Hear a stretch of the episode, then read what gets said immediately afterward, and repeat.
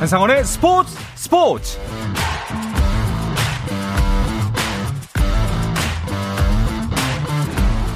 스포츠가 있는 저녁 어떠신가요? 아나운서 한상원입니다.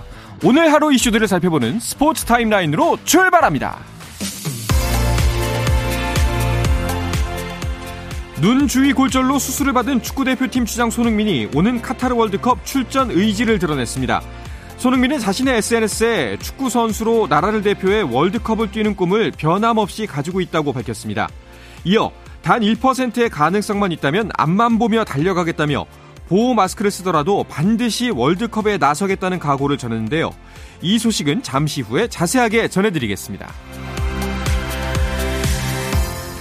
파울로 벤투 축구대표팀 감독이 아이슬란드와의 마지막 평가전을 하루 앞두고 가진 비대면 기자회견에서 손흥민은 당연히 최종 엔트리에 포함될 것이라고 강조했습니다. 벤투 감독은 손흥민은 당연히 최종 엔트리에 선발할 것이라며 매일 잘 체크해가면서 최선의 선택을 하겠다고 밝혔습니다. 한국야구위원회 KBO가 정규리그 MVP와 신인상의 주인공을 발표하는 KBO 시상식을 오는 17일 오후 2시에 개최한다고 밝혔습니다. MVP 후보는 총 16명으로 타격 5관왕에 오른 키움의 간판 타자 이정후가 유력한 후보로 점쳐지는 가운데 같은 팀 에이스 안우진과 홈런 1위 KT의 박병호, 득점 1위 삼성의 호세 피렐라 등이 후보에 올랐습니다. 신인왕은 KT의 불펜 박영현, 두산 우한 투수 정철원, SSG 거포 전희산 등 모두 12명이 경쟁합니다. 프로야구 한화와 기아가 내야수 변우혁과 우완투수 한승혁, 장지수를 맞바꾸는 1대2 트레이드를 단행했습니다. 미국 프로농구 NBA에서는 브루클린 네츠가 자크본 감독 대행을 정식 감독으로 선임했습니다. 정식 사령탑이 된 본 감독은 오늘 뉴욕 닉스를 상대했는데요. 브루클린이 듀란트의 트리플 더블 활약에 힘입어 112대 85, 27점 차 완승을 거뒀습니다. LA 더비에서는 클리퍼스가 레이커스에 114대 101로 승리했는데요. 폴 조지가 29득점을 기록하며 승리의 1등 공신이 됐습니다.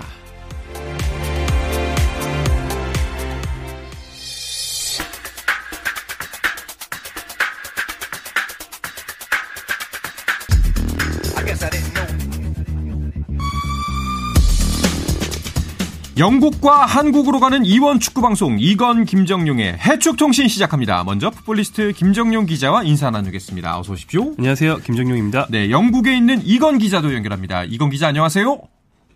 네, 안녕하세요. 영국 런던에 있는 이건입니다. 네. 어, 김정용 기자. 손흥민 선수의 소식 많이들 궁금하셨을 텐데요. 수술 후에 처음으로 SNS에 근황을 밝혔어요. 네, 본인 소셜미디어를 통해서 뭐 수술 경과나 뭐 회복 상태를 소상하게 밝힌 건 아니지만 네. 월드컵에 뛰고 싶다는 의지 그리고 뛸 수 있는 가능성을 이제 암시를 했어요. 음. 일단 1%의 가능성만 있어도 그 가능성을 보며 앞만 보며 달려가겠습니다라고 말을 하면서 네. 월드컵 참가를 반드시 하고 싶다라는 의지를 보였고요. 그리고 이제 이 글이 어, 명문입니다. 아, 그러니까요. 제갈량의 출사표를 보는 줄 알았어요. 네. 네. 특히 이제 지난 2년 동안 여러분이 참고 어, 견디며 음. 써오신 마스크를 생각하면 제가 월드컵에서 쓸 마스크는 아무것도 아닙니다라는 대목은 정말 좀 심금을 울리지 않았나 그렇죠. 생각이 됩니다. 하, 진짜 어쩜 이렇게 글도 잘 쓸까요? 누가 써준 건 아니겠죠?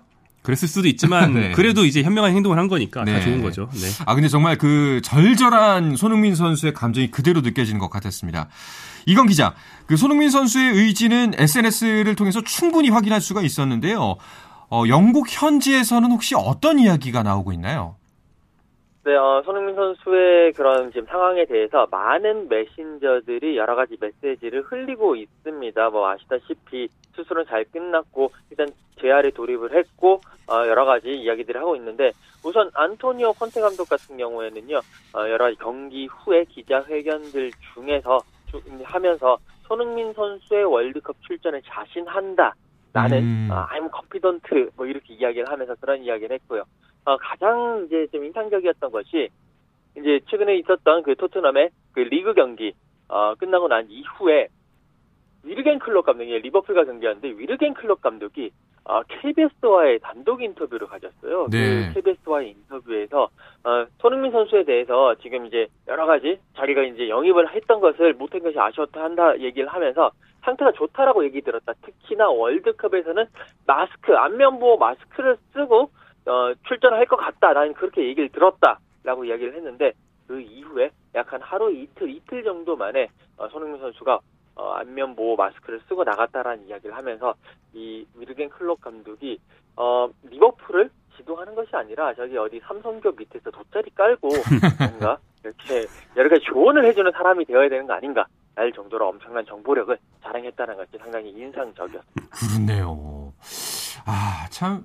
이제 뭐 사실 근데 마스크가 이제 보조 수단이지 그게 완벽하게 막아주는 건 아니잖아요. 그렇죠. 그러니까 결국 남아 있는 시간 동안 얼마만큼 회복이 가능한가가 가장 중요할 것 같아요. 그렇죠. 뭐 통증도 문제고요. 예. 뭐 이제 마스크 위로 충격이 이제 입었을 때 그게 직접 타격이 되지 않더라도 그 울리는 충격으로 인해서 덧나지 않을 정도까지 회복이 돼야 되니까 네. 뭐 시간과의 싸움이라고 할 수 있을 것 같습니다. 어, 말씀하신 거 클럽 감독의 멘트 앞서서 대한축구협회는 손흥민 수술이 잘 됐다 그리고 월드컵 가능성은 아직 거론하기 이르다라면서 음. 수술 어, 상황만 이야기하고 구체적인 어떤 전망은 얘기를 피했는데 일반적으로는 이제 안아골절이면 회복 기간 한 4주 정도 잡거든요. 어. 근데 4주면은 좀 늦어요. 그렇죠. 3주 만에 컴백을 했어야 되는 거거든요. 예, 예. 그렇기 때문에 좀 촉박하다고 할 수 있고요. 어, 일단 대한축구협회와 대표팀 입장에서는 3차전 밖에 못 뛸 수가 있습니다. 만약에 회복이 1차전 때까지 안 된다면. 네. 하지만 그런 상황에도 무조건 데려갈 수밖에 없는 선수가 손흥민 아닌가 생각이 되고 또 축구협회 한 인사의 인터뷰에서도 이런 가능성이 이제 거론이 됐어요. 어차피 이번 월드컵은 과거 대회보다 3명씩 더 뽑을 수 있습니다. 네네. 코로나19 이후에는 다들 엔트리를 좀 넉넉하게 짤 수 있게 되어 있거든요. 그래서 손흥민 선수가 뭐 출전 가능성이 반반인 상황에서 선발이 되더라도 뭐 다른 음. 선수 자리가 충분하기 때문에 뭐 팀에 타격은 없습니다. 네. 그 이제 우리가 걱정을 많이 했던 만큼 곳곳에서 그나마 그래도 긍정적인 메시지가 전달이 되고 있습니다. 그런데 이건 기자, 이런 메시지들을 어디까지 우리가 받아들여야 할까요? 어, 우선 일단 기본적으로 콘테 감독의 메시지는 상당히 긍정적이다. 그러니까 그 콘테 감독의 이야기 자체를 그냥 100% 수용을 해도 된다 라고 보실 수가 있겠습니다. 콘테 감독은 손흥민 선수의 그런 몸 상태라든지 여러 가지 상황에 대해서 가장 어, 자기가 직접 눈으로 확인도 할 수 있고 가장 근접한 거리에서 보고를 받기 때문에 네. 어, 이 사람의 말은 상당히 신빙성이 있고 특히나 콘테 감독이 사실 출전 여부라든지 이런 거에 대해서는 그렇게 허투루 말하는 사람은 아니거든요. 어. 최근에 히샬리송 선수도 그때 이제 다쳤는데 딱 다치자마자 기자회견에서 히샬리송 선수 월드컵에 갈 수 있습니까? 물어봤을 때 바로 월드컵에 갈 수 있다라고 얘기를 했고 최근 경기들을 통해서 이제 경기 출전 명단에 이름을 올리고 경기들을 통해서 이제 오는 걸 봤었을 때 손흥민 선수도 어, 그 리버풀전 끝나고 난 다음에 콘테 감독이 정말 그 월드컵에 출전할 것을 자신한다. 라고 어. 이야기를 했기 때문에 물론 이 월드컵을 1차전부터 나올지 아니면 그 이후부터 나올 수 있을지는 그건 아직 확실하지 않습니다만 그래도 자신한다라고 얘기를 했기 때문에 손흥민 선수의 월드컵 출전 가능성은 상당히 높다. 한 7, 80% 이상이다라고 보실 수가 있겠습니다. 그렇군요. 이건 기자 혹시 그 이제 영국 현지에 계시니까 남들이 모르는 정보, 우리가 모르는 정보 어, 이렇게 좀 넘겨서 들어오는 그런 정보들은 없었나요? 네, 이게, 이게 이래저래 들리는 이야기들이 여러 가지 뭐 휴민트를 통해서 들리는 이야기들은 손흥민 선수가 카타르로 오는 것은 크게 걱정 안 한다. 그러니까 주변 인물들도 그렇고 사실 대표팀 선수들과 또 잘 아는 사람들이든지 그런 쪽의 정보를 통해서도 크게 걱정하지 않는다라는 분위기거든요. 그러니까 네. 어, 안면 보호 마스크를 쓰고 오더라도 카타르는 온다. 다만 계속 나오는 이야기지만 어느 경기부터 뛸 수 있을지는 아직까지는 음. 조금 말을 아끼고 불투명하다라는 그런 분위기. 알겠습니다. 역시나 빠른 쾌유를 바라는 수밖에 없겠네요. 우리 대표팀도 큰 걱정이지만 토트넘 역시도 손흥민 선수의 공백을 크게 느끼고 있죠. 네, 최근에 손흥민 없이 치른 어, 컵 대회 포함 두 경기에서 이전 연속 패배를 당했어요. 음. 먼저 지난 7일에 리버풀과의 프리미어리그 경기에서 1대 2로 졌습니다. 그 리버풀이 이번 시즌 굉장히 안 좋잖아요. 네. 어, 원래 토트넘보다 강한 그 리버풀이 아니고 토트넘보다 아래 순위에 있는 리버풀이었는데 졌고요. 그리고 10일 리그컵 경기에서는 프리미어리그 최하위 팀 노팅엄 포레스트와의 대진이 됐는데 0대 2로 패배하면서 탈락했어요. 리그컵이라서 토트넘이 이진을 내보냈냐 하면 뭐 그렇지도 않았습니다. 케인, 페리시치, 호이비에르, 다이어 뭐 거의 주전이 반 이상 나왔거든요. 오. 어. 그런데 이제 한 골도 넣지 못하고 졌다는 것은 손흥민 선수의 공격 쪽에서의 공백이 얼마나 거대한지 보여주는 부분이고 방금 이건 기자 얘기하신 그 브라질 대표 히샤를리송 선수가 노팅엄 포레스트 전에서 이제 부상 복귀를 해서 교체로 들어왔어요. 그래서 어, 이제 월드컵까지 어, 딱 두 경기씩 한 경기 두 경기씩 남았는데 거기서 이제 히샬리송을 활용해서 손흥민 공백을 한번 메울 수 있고 하지만 이제까지 이미 당한 패배는 이제 돌이킬 수 없게 되었죠. 그렇죠. 자, 그런데 또 이런 상황에서도 손흥민 선수가 챔피언스리그 조별리그 베스트 골에 선정 이제 후보군에 올라왔다고 하더라고요. 네, 그렇습니다. 그 유럽 축구 연맹이 어, 제였죠 어제 이제 챔피언스리그 조별 리그들을 이렇게 정리를 하면서 늘 이제 하는 조별 리그 최고의 골 장면 우리 뽑아보자. 라고 이렇게 공지를 올렸습니다. 총 10골을 후보에 올렸는데 이제 멀티골까지 기록한 선수를 따지면 8명의 선수가 후보자 명단에 이름을 올렸습니다. 이 가운데 손흥민 선수가 있었는데 그 프랑크푸르트와의 조별리그 4차전 홈 경기에서 터트린 득점이었습니다. 그 득점 상황을 다시 한번 복기를 해본다면 오른쪽에서 호이비에르 선수가 크로스를 올린 것을 손흥민 선수가 그대로 왼발 발리 쇼팅으로 연결하면서 상대 골망을 흔든 그런 골이었는데 어, 이 골이 어, 최고의 조별리그 최고의 골 장면 베스트 10 안에 들었고 이제 그 후보에 들었습니다. 이제 손흥민 선수와 같이 경쟁을 할 선수들이 굉장한데요. 리오넬 메시 그리고 킬리안 음바페 이 두 선수는 각자 자신의 두 골이 후보에 올랐고 맨시티의 뭐 엘링 홀란이라든지 뭐 페란 토레스라든지 알렉산더 아놀드라든지 이런 쟁쟁한 선수들이 후보에 오르면서 손흥민 선수도 역시 한 번 더 월드 클래스로서의 어, 그런 자신의 어, 그런 역량, 자신의 그런 모습들을 입증했다라고 보실 수가 있겠습니다. 네. 자, 챔피언스 리그 이야기가 나왔으니까요. 16강 대진도 한번 살펴볼게요. 토트넘은 AC 밀란을 만나네요. 네, 어, 세리에아, 그러니까 이탈리아 리그에서 음. 디펜딩 챔피언인 AC 밀란입니다. 한 10년 동안 굉장히 부진하다가 네. 최근에 한 2년 정도 동안 부활을 했어요. 그리고 지난 시즌 이탈리아 챔피언이 되었고 이번 토트넘과 16강에서 만나게 됐습니다. 전력만 보면 세리에 아무래도 우승팀이니까 음. 밀란의 전력이 토트넘보다 조금은 앞서지 않나 생각할 수 있는데 몇 가지 이제 토트넘이 웃을 수 있는 요소가 있습니다. 먼저 콘테 감독이 과거 다른 팀을 만나서 아, 맡아서 밀란을 여러 번 만났을 때 대부분 상대 전적에서 압도적인 우세를 가지고 있어요. 밀란을 음. 요리는 법을 안다. 이런 점 하나 꼽을 수 있고요. 둘째로 프리미어리그 팀이 이탈리아 팀 상태로 전통적으로 강합니다. 오. 특히 토트넘은 뭐 이번 전성기뿐 아니라 10년 전에도 AC 밀란, 인테르 밀란을 다 잡은 적이 있거든요. 그렇기 때문에 토트넘 측에서도 충분히 뭐 기분 좋을 만한 요소가 있는 그런 대진입니다. 그거는 뭐 이제 프리미어 리그의 성격과 그 이제 뭐 세리아의 성격이 좀 달라서 그런가요? 그렇죠. 리그별로 좀 상승 관계가 있어요. 예. 이를테면 이탈리아 팀들은 또 독일 팀 상대로 대체로 좀 강한 경향이 있습니다. 어, 그런 점들이 있군요. 이건 기자. 아무래도 이번 16강 대진 그 영국에서는 프리미어리그 팀들의 대진에 관심이 많이 쏠리겠죠? 네, 그렇습니다. 일단 영국에 있는 잉글랜드에 있는 4개 팀이 다 16강에 올랐기 때문에 과연 어떤 팀들과 맞부딪히게 되느냐에 대해서 큰 관심을 보였고 뭐 계속 얘기한 대로 토트넘은 AC 밀란과 만나게 되고 맨체스터 시티는요 독일의 라이프치히와 상대를 합니다. 그리고 첼시 역시 독일의 도르트문트와 상대를 하는데 이제 리버풀이 이번에 16강에서 레알 마드리드와 상대를 하게 됐습니다. 네. 이 경기 자체가 가장 큰 관심을 가지고 있고 영국 현지에서도 이게 16강 맞느냐 그냥 결승전 아니냐라고 할 정도로 대단한 양팀이 올라왔고 사실 이제 이 리버풀, 레알 마드리드 두 팀 챔피언스 리그 결승에서도 이미 두 번을 맞붙은 바 있고요. 그리고 챔피언스 리그에서 총 9번을 맞붙었는데 레알 마드리드가 리버풀의 5승 1무 3패로 앞서 있거든요. 그렇기 때문에 리버풀 입장에서는 최근 리버풀이 물론 이제 토트넘을 잡긴 했습니다만 최근 경기력이 그렇게 좋지가 않기 때문에 네. 아 이번에는 유럽 대회에서의 꿈이 16강에서 어, 끝나는 게 아닌가라는 알 수 없는 불안에 몹시 어, 힘들어하고 있는 그런 상황입니다. 네, 빅매치가 하나 예견이 돼 있네요. 그러면 아까 질문에 이어서 그 리그 간의 상성으로 봤을 때 독일 리그는 영국에 강한가요? 어, 여기는 또 꼭 그렇지는 않고요. 네. 이 사이에는 그렇게 명확한 상성 관계는 없는 것 같아요. 제가 통계를 확인해 보진 않았지만 제가 기억나는 어떤 명경기들을 볼 때는 뭐 그냥 팀 전력에 따라서 그때 달랐던 것 같습니다. 음, 알겠습니다. 자 그렇다면 김민재 선수의 나폴리는 어떤 팀과 대결하는지도 궁금합니다. 네, 어, 나폴리는 독일의 프랑크푸르트를 상대하게 됩니다. 이것도 나폴리 입장에서는 좀 좋은 대진이라고 할 수 있어요. 어. 토트넘과 같은 조에서 2위로 올라온 팀이기 때문에 사실 조별리그 동안 한국 팬들한테서 좀 친숙해졌을 만한 그런 팀인데 좀 오랫동안 중위권에 머물러 있다가 굉장히 간만에 부활해서 네. 어, 챔피언스리그 진출한 그런 팀이고요. 이 팀은 어, 일본 대표 선수들이 좀 많습니다. 음. 공격진에서 공격을 이끈 선수가 일본 대표 에이스 가마다 다이치. 네. 이 선수는 아마 이번 카타르 월드컵에서도 일본을 이끌 거예요. 그리고 수비진에는 베테랑 수비수 하세베 마코토, 음. 뭐 구자철 이런 선수들이랑 동료로 뛰었던 그 선수인데 아직도 독일 분데스리가에 남아서 베테랑으로 뛰고 있거든요. 네. 그래서 김민재가 어, 미니 한일전을 갖게 되는 그런 대진입니다. 그렇군요. 나머지 세 개의 대진도 짚어주시죠. 네, 어, 이탈리아의 인테르 밀란은 포르투갈의 포르투와 경기를 합니다.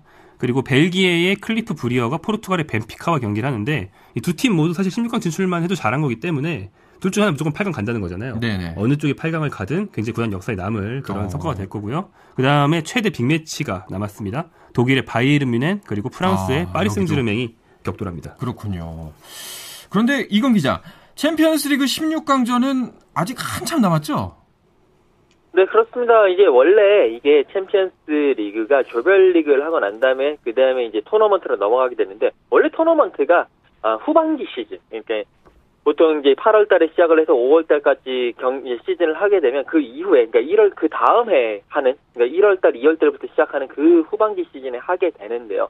이번 올해 같은 경우에는 사실 챔피언스리그 조별리그가 월드컵 여파로 상당히 빡빡한 타이트, 그러니까 빡빡한 일정 속에서 소화를 하게 됐고 11월 초에 끝났습니다. 아, 그리고 이제 다시 16강전부터 시작하는 이 knockout phase, 그러니까 이 토너먼트는 예년대로 돌아가서 2월 달부터 16강전을 음. 시작을 하게 되고요. 예를 들어서 토트넘 같은 경우에는 2월 14일에 AC밀란 원정에 가서 1차전을 하고 3월 8일에 자신들의 홈에서 2차전을 하게 되고 나폴리 같은 경우에는 2월 21일에 어, 그 원정 경기 프랑크푸르트 원정 경기를 가게 되고 하게 되고 3월 15일에 어, 다시 자신들의 홈에서 2차전을 하게 되는 예년과 같은 스케줄로 다시 돌아오게 됐습니다. 네. 뭐 그렇게 생각하면 아직 시간이 많이 남아있긴 하지만 또 그 사이에 무슨 일이 벌어질지는 모르니까요. 뭐 김민재 선수의 나폴리가 지금 현재 기세를 이어갈 수 있을지 또 뭐 손흥민 선수가 재기에 완벽하게 성공할지 그런 부분들이 궁금해지네요. 네, 어, 이제 월드컵까지는 뭐 딱 이번 주말만 남았고요. 근데 월드컵 이후에는 어, 많은 리그들이 한 1일 정도 선수들 휴식을 주고 1월에 리그를 시작하는데 프리미어 리그는 월드컵에서 돌아온 선수들을 바로 경기에 투입해서 아. 3일 간격으로 또 계속 활용을 해요. 그래서 프리미어 리그가 좀 더 체력 고갈이 좀 우려되는 그런 상황이면 음. 전제로 이제 얘기를 해보면 일단 손흥민 선수의 재기를 바라는 게 토트넘의 입장일 거고 손흥민은 이제 챔피언스 리그 16강 시점에는 아마 부상이 다 나았을 텐데 챔피언스 리그에서 상당히 강한 편이잖아요. 특히 이제 18, 19 시즌에는 케인 없이 팀의 결승 진출 이끈 적도 있고요. 그 활약이 재현이 돼야만 토트넘이 8강을 노릴 수 있을 것 같고요. 나폴리 같은 경우에는 현재 어, 팀 나폴리가 12승 2무로 어, 음. 선두 질주를 하고 있습니다. 네. 남은 한 경기에서 뭐 지든 이기든 무조건 이제 선두를 유지한 채로 월드컵을 맞게 되거든요. 이 상승세가 아마도 내년 2월까지 유지될 것이기 때문에 김민재 선수 입장에서는 어, 세리에아 우승 그리고 챔피언스리그 호성적 두 마리 토끼를 다 노릴 수 있을 겁니다. 알겠습니다. 자, 이렇게 강리그 경기 챔피언스 리그 조별 리그까지 정말 바쁘게 달려오다 보니까 선수들의 부상 소식, 또 개개 월드컵 낙마 소식까지 이어지고 있습니다. 이 이야기는 잠시 쉬었다가 와서 계속해서 나누겠습니다.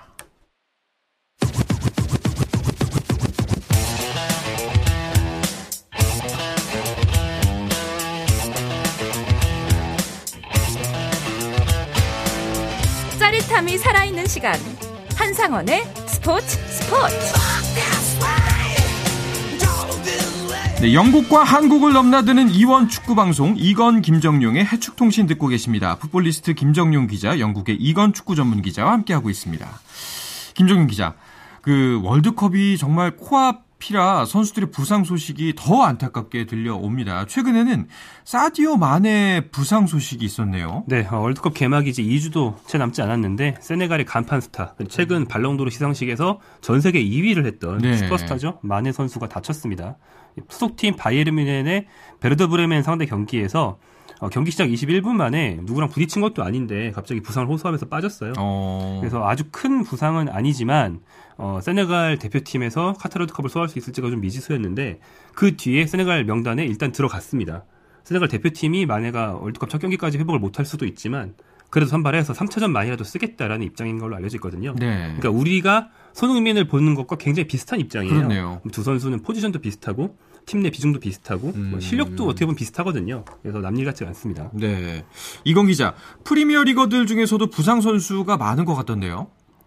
네, 그렇습니다. 프리미어 리그가 지금 계속 다른 리그도 물론 빡빡한 일정을 소화를 하고 있지만 특히나 프리미어 리그 같은 경우에 중간에 리그컵이라는 대회가 있기 때문에 계속 전체적인 팀들이 3일, 4일마다 한 경기씩을 하게 되고 그것이 과부하로 이어지면서 여러 가지 이제 충돌에 의한 부상보다도 자신들이 계속 경기를 뛰면서 근육에 대한 손상이라든지 이런 쪽에 부상들이 많이 오고 있습니다. 특히 이제 한국이 속해 있는 이 H조 같은 경우만 하더라도 포르투갈 대표팀에 그런 부상들이 좀 많이 있는데 네. 어, 리버풀의 공격수면서 여러 가지 유틸리티 플레이어로도 할 수 있는 그 디오고 조타 선수도 지금 이제 부상으로 월드컵에 못 나가게 됐고 황희찬 선수의 팀 동료인 페드로 네투 선수도 부상으로 못 나가게 됐습니다. 여기에 또 레스터 시티의 뭐 히카르두 페레이라든지 이런 선수도 부상 때문에 월드컵 출전이 지금 무산된 상황이고 어, 이 프랑스와 또 이 첼시의 핵심인 또 은골로 캉테까지 지금 부상으로 나서지 음. 못하면서 많은 그 프리미어리그 감독들이 이번 그 월드컵은 말도 안 된다. 그것 때문에 너무 일정이 타이트해졌기 때문에 부상 선수가 속출하고 결국에는 이 월드컵에서 많은 팬들이 최고의 선수들을 못 보고 최고의 경기력을 못 보게 된다. 그건 결국 팬들에 대한 어, 예의가 아니고 팬들의 손해다라고 비판할 정도로 지금 많은 어, 그런 여러 가지 말들이 나오고 있습니다. 네, 프리미어리그뿐만이 아닙니다. 뭐 메시도 다쳤고 또 은바페도 부상 소식이 있던데요. 네, 이 두 선수는 모두 프랑스의 최강팀 파리 생제르맹 소식이죠. 네. 근데 이 두 선수가 빠진다면 진짜 월드컵 전체가 음... 좀 뭐라고 그럴까 볼맛이 안 나게 되는 그런 위기라고 할 수 있는데 그렇죠. 다행히 이 둘은 뭐 결정 확정은 아니고요. 둘다 이제 의혹 정도가 있는 상황입니다. 메시는 아킬레스건 염증이 있다고 하는데요. 심한 건 아니라서 현재로서는 월드컵에 일단 참가할 수 있을 가능성이 높고요.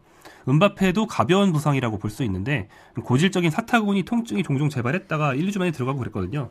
이번에 그런 부위라서 아마 두 선수 모두 월드컵에 가긴 갈 겁니다. 다만 컨디션 관리가 음. 매우 중요하겠죠. 프랑스 같은 경우에는 은바페가 부상당했다는 소식에 이 월드컵 디펜딩 챔피언의 저주를 떠올렸을 것 같기도 하네요. 네, 어, 디펜딩 챔피언은 그 다음 대회에서 우승하지 못할 뿐 아니라 조별리그 탈락을 굉장히 자주 당한다는 그런 징크스가 네. 있죠. 특히 프랑스는 딱 20년 전에 그 저주를 경험했습니다. 어, 98년 프랑스 대회 우승을 하고 나서 2002 한일 월드컵을 하러 왔는데 그 대회 전에 한국과의 평가전에서 그 지단이 부상을 당했죠. 그렇죠. 그리고 이제 조별리그에서 탈락하는 굉장히 충격적인 결과가 났는데 이때만 해도 충격적이라고 했지만 이때 이후로 이탈리아, 스페인, 독일이 월드컵에서 우승하고 다음 대회 조별리그 탈락하는 일이 정말 연속으로 계속 일어났어요. 음... 아마 지금 프랑스도 그렇게 되는 거 아닌가라는 불안을 좀 갖고 있을 것 같습니다. 그렇네요. 자, 그런데 오늘 프랑스 같은 경우에는 은바페를 포함시킨 월드컵 출전 명단을 발표했죠. 네, 그렇습니다. 어, 9일에, 이곳 시간은 이제 9일에 발표를 했는데, 총 25명의 명단을 발표를 했습니다. 은바페 선수 그래도 부상이 그렇게 심각하지 않다라는 결론을 내리면서 데리고 가겠다라고 했고요. 뭐, 카린 벤제마 선수, 말롱도르의 수상자, 저희 벤제마 선수도 포함을 시켰습니다. 우리가 조금 친숙, 물론 대부분의 선수들이 친숙하긴 하지만, 그래도 많이 보고 있는 슈고 요리스 골키퍼, 토트넘의 골키퍼 이 선수도 포함이 됐고요. 어, 그 외에 라파엘 바라 선수도 부상에서 복귀를 했기 때문에 어, 포함을 했습니다. 여기에 이제 올리비에 지루라든지 앙투안 그리지만 그리고 코망 이런 선수들이 다 복귀를 했고요. 역시 계속 말씀드리지만 어, 캉테 선수 그리고 폴 포그바 선수가 아쉽게도 부상으로 뛰지 못하는 것이 네. 상당히 어, 프랑스 입장에서는 아쉬운 그런 상황입니다. 네. 또 영국 같은 경우에는 뭐 선수들의 부상만큼이나 또 굉장히 놀라운 소식, 어떻게 보면 팀들 어, 팬들에게 어, 감동을 주는 소식이 하나 전해졌는데 메뉴 에릭센이 카타르 월드컵에 간다는 소식이 화제가 됐어요. 네, 그렇습니다. 덴마크 대표팀이 또 이제 월드컵에 나설 선수들 명단을 발표를 했고 여기에 크리스티안 에릭센 선수가 이름을 올렸습니다. 에릭센 선수 그 유로 2020 당시에 그러니까 2021년에 열렸던 유로 2020 당시에 경기 펼치다가 어, 심정지가 오면서 생사의 길을 섰는데요. 여러 가지 이제 치료와 재활을 꾸준히 하면서 다시 어, 그 축구 선수로 복귀를 했고요. 브랜트포드를 거쳐서 메뉴로 이적을 하면서 어, 최고급 그런 무대에서 최고 레벨의 무대에서 뛸 수 있다라는 걸 보여줬습니다. 그리고 드디어 다시 월드컵에 복귀를 하면서 정말 인간 승리의 하나의 표본이다. 뭐 기적 같은 일을 어, 펼치면서 이게 그 당시 사고가 벌어진 지 딱 18개월 만이거든요. 그래서 인간 승리의 드라마를 보여줬다라고 하면서 영국 언론들 그리고 영국 팬들, 영국 사람들 모두 다 박수를 보내고 있습니다. 네. 자, 이렇게 속속 월드컵 엔트리를 발표하는 팀들이 나오고 있는데 또 어떤 나라들이 멤버를 공개했나요? 네, 요 며칠 동안 하루에 몇 나라씩 막 쏟아지고 있어요. 우리 한국도 토요일에 발표할 예정이고요. 네. 일단 브라질 우승 후보죠. 브라질은 이제 26명 명단 발표했는데 네이마르 당연히 들어 있고요. 손흥민 선수의 동료인 어, 히샤를리송 들어 있고요. 어, 워낙 공격진이 굉장히 쟁쟁하다 보니까 최근 부활한 모습을 보이고 있던 리버풀의 스타 공격수 피르미누 같은 선수들은 이제 고배를 마셔야 했습니다. 그리고 웨일즈 대표팀도 가레스 베일이 있어서 이제 우리한테 친숙하지만 월드컵은 무려 64년 만에 본선인데 네. 엔트리가 나왔고요. 미국도 나왔고 그리고 크로아티아가 좀 재밌는데 크로아티아의 K리그 출신 선수가 있어서 뭐 한국에서 활동할 때 오르샤라는 등록명으로 활동했던 음. 어, 오르시치 선수 네. 전남 드래곤즈와 울산현대에서 뛰었었는데 이 선수가 한국에서 잘하고 그걸 바탕으로 모국으로 돌아가서 음. 스타 선수가 되고 최근 대표팀 붙박이였거든요. 그래서 마침내 월드컵 승선까지 하면서 뭐 모드리치 같은 쟁쟁한 선배들과 함께 월드컵에 도전하게 됐습니다. 그렇군요. 말씀하셨던 것처럼 우리나라도 월드컵 엔트리 발표 토요일에 예정이 되어 있는데 그 중에서도 이제 이강인 선수가 포함될 것인가 어떻게 사용할 것인가에 대해서 관심이 많이 쏠리고 있죠. 네, 어, 그렇습니다. 이강인 선수가 뭐 시즌 초반에도 잘했는데 이게 반짝이 아니고 계속 이어지고 있어요. 음. 최근 마요르카가 2연승을 하면서 무려 10위까지 순위를 끌어올렸는데 그 과정에서 2연승을 비아레알, 아틀레티코 마드리드 같은 강팀 상대로 했거든요. 네. 그리고 이강인 선수는 뭐 골이나 어시스트를 양산하는 건 아니지만 경기력 보면 늘 좋습니다. 세리 라리가 라리가 라리가 최고의 그 미드필더들을 상대로도 네. 좋은 활약을 할 수 있다는 걸 보여줬기 때문에 어 여전히 그 경쟁력이 높다. 그래서 대표팀 가는지가 굉장히 궁금하다라는 상황이 되어 있고 뭐 현지에서도 이제 이강인이 가지 않겠느냐라는 전망들이 나오고 있죠. 경기력만 네. 봐서 그러니까요. 뭐 실력도 실력이고 상황도 또 이제 손흥민 선수의 부상 문제도 있기 때문에 좀 어떻게 활용 방법을 잘 찾아낼 수 있으면 좋겠습니다. 김종희 기자 마지막으로 그 우리 이번 주말 우리나라 유럽파들의 일정 간단하게 짚어주시죠. 네, 월드컵을 앞둔 마지막 유럽 일정입니다. 다들 부상을 조심했으면 좋겠고요. 먼저 토요일 저녁 11시에 나폴리와 우디네세의 경기에 김민재 선수가 나옵니다. 이 경기가 또 겹치는 일정인데 일요일 0시에 토트넘과 리즈 경기가 있습니다. 물론 손흥민 선수는 없지만 뭐 어, 손흥민 선수가 관중석에 있을 수도 있고 네. 팀에서 손흥민 선수 소식이 나올 테니까 뭐 주목이 되고요. 일요일 새벽 4시 45분에 울버햄턴과 아스널의 경기에서 황희찬 선수가 출격을 노리고 있고요.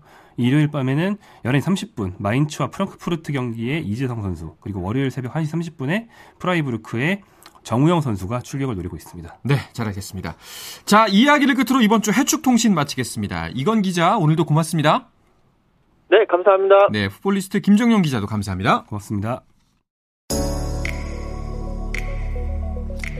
네, 저는 내일 저녁 8시 30분에 다시 돌아오겠습니다. 한상원의 스포츠 스포츠!